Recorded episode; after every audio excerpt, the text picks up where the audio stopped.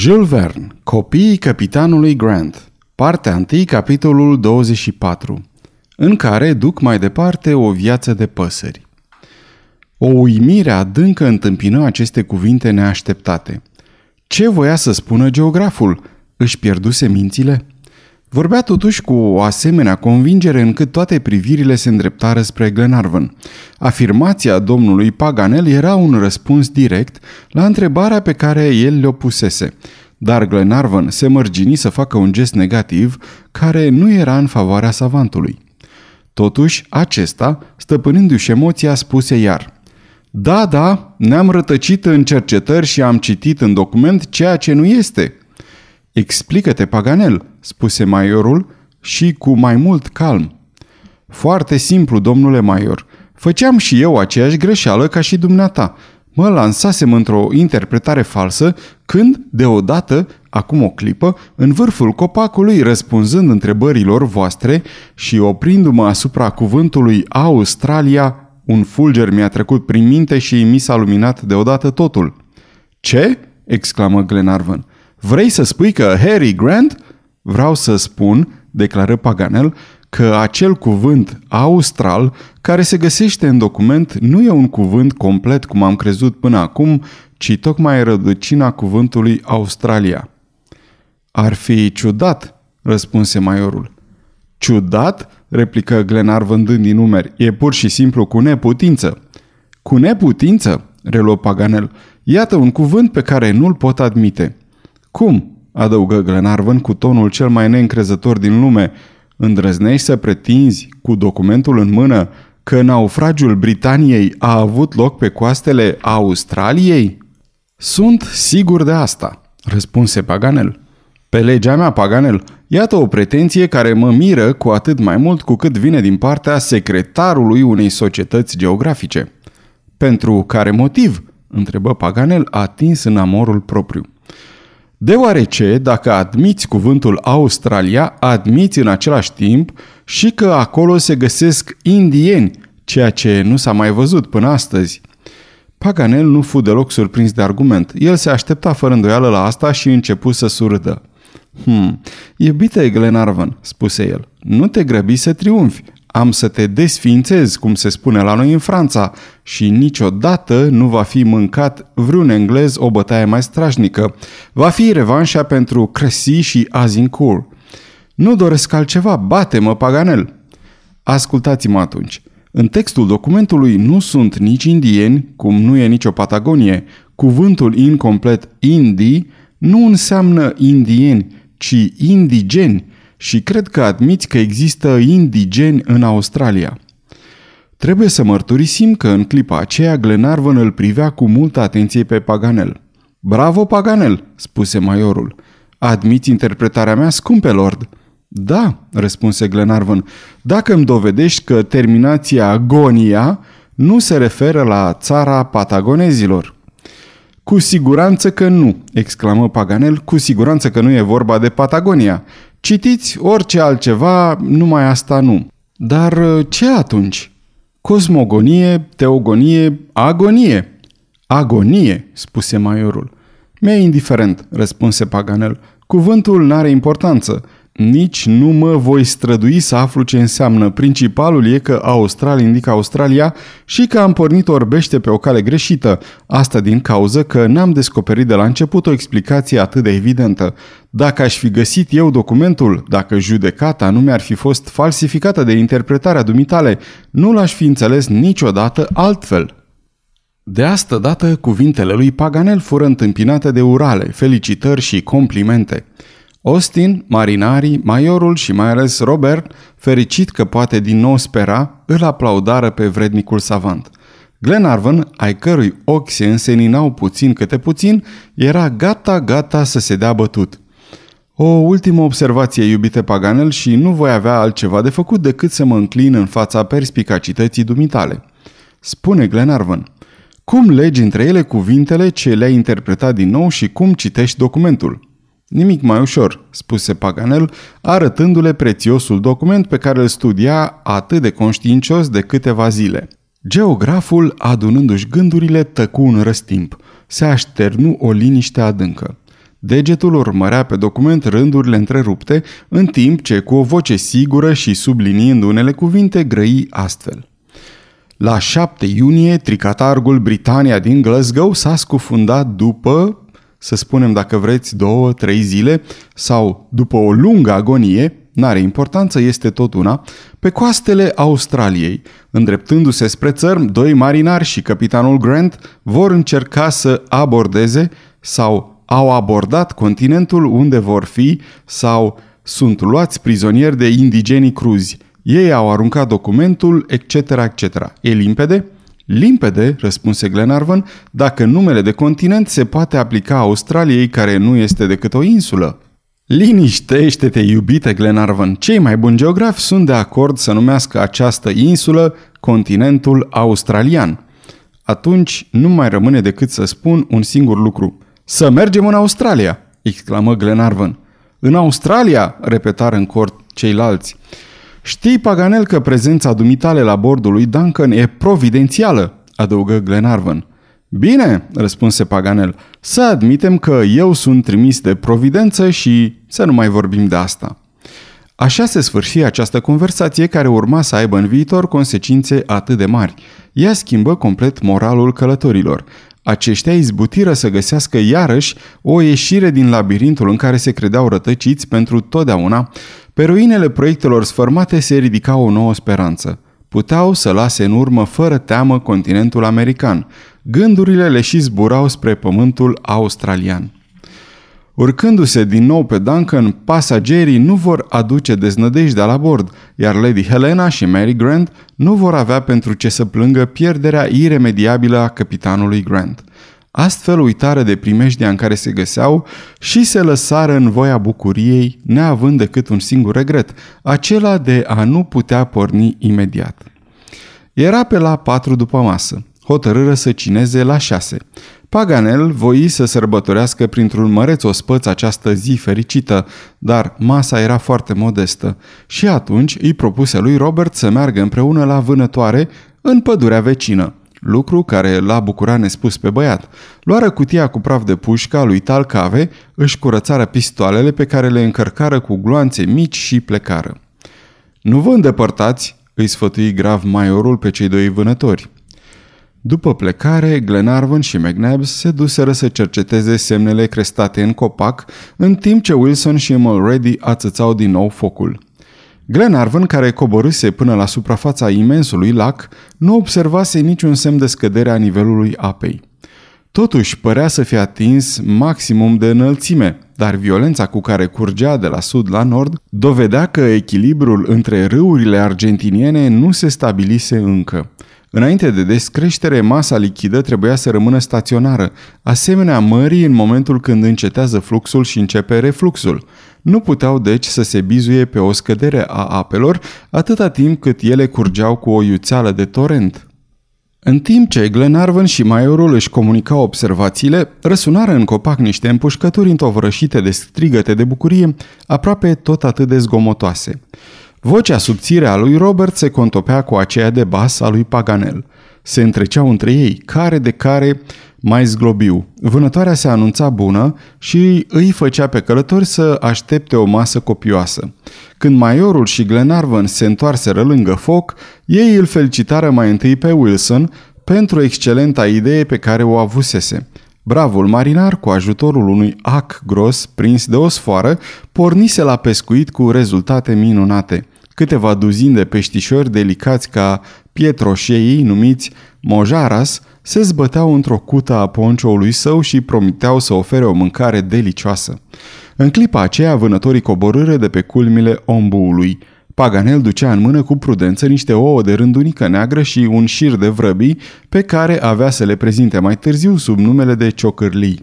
Robert împușcase cu îndemânare câteva perechi de hilgueros, păsărele cu pene verzi și galbene foarte gustoase și foarte căutate pe piața din Montevideo.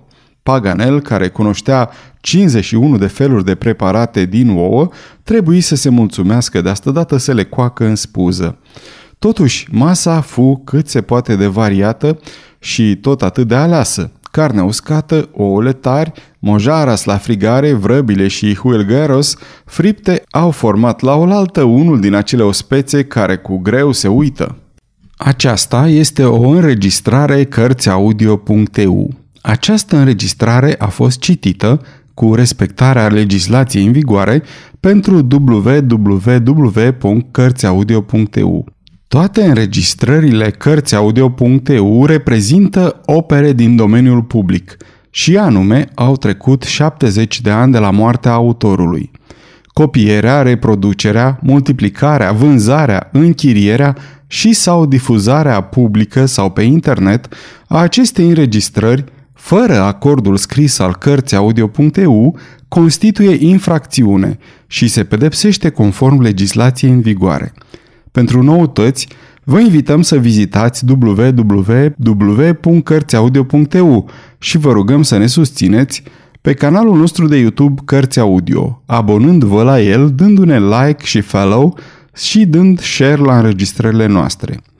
De asemenea, vă rugăm să-i susțineți cu o donație în orice cuantum pe harnicii și talentații noștri naratori voluntari, accesând paginile cu înregistrările lor de pe site-ul nostru www.cărțiaudio.eu. Naratorul acestei cărți este Valentin din București. Conversația era foarte veselă. Paganel fu lăudat mult în dubla sa calitate de vânător și bucătar – Savantul primi felicitările cu modestia caracteristică celor merituoși. Apoi începu să facă considerații foarte curioase cu privire la minunatul ombu, care îl adăpostea în frunzișul lui și ale cărui dimensiuni erau, după părerea lui, impresionante. Robert și cu mine, adăugă el glumind, ne credeam în plin codru, la vânătoare. Credeam că ne vom rătăci la un moment dat, nu mai puteam găsi drumul înapoi – Soarele cobora spre apus. Căutam zadarnic urmele pașilor mei. Ne ajunsese foamea. Desișurile întunecate începură să răsune de răgetele fiarelor, adică, nu, nu erau fiare, îmi pare rău. Cum vine asta?" spuse Glenarvan. Îți pare rău că nu erau fiare sălbatice?" Da, desigur. Totuși, de la animalele sălbatice te poți aștepta la cele mai teribile lucruri."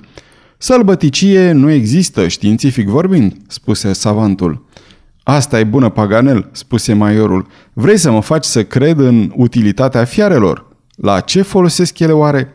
Cum, maiorule?" strigă Paganel. Dar ele servesc la clasificare, ne ajută să stabilim familii, genuri, M-aș lipsi bucuros de ele, zise McNabbs.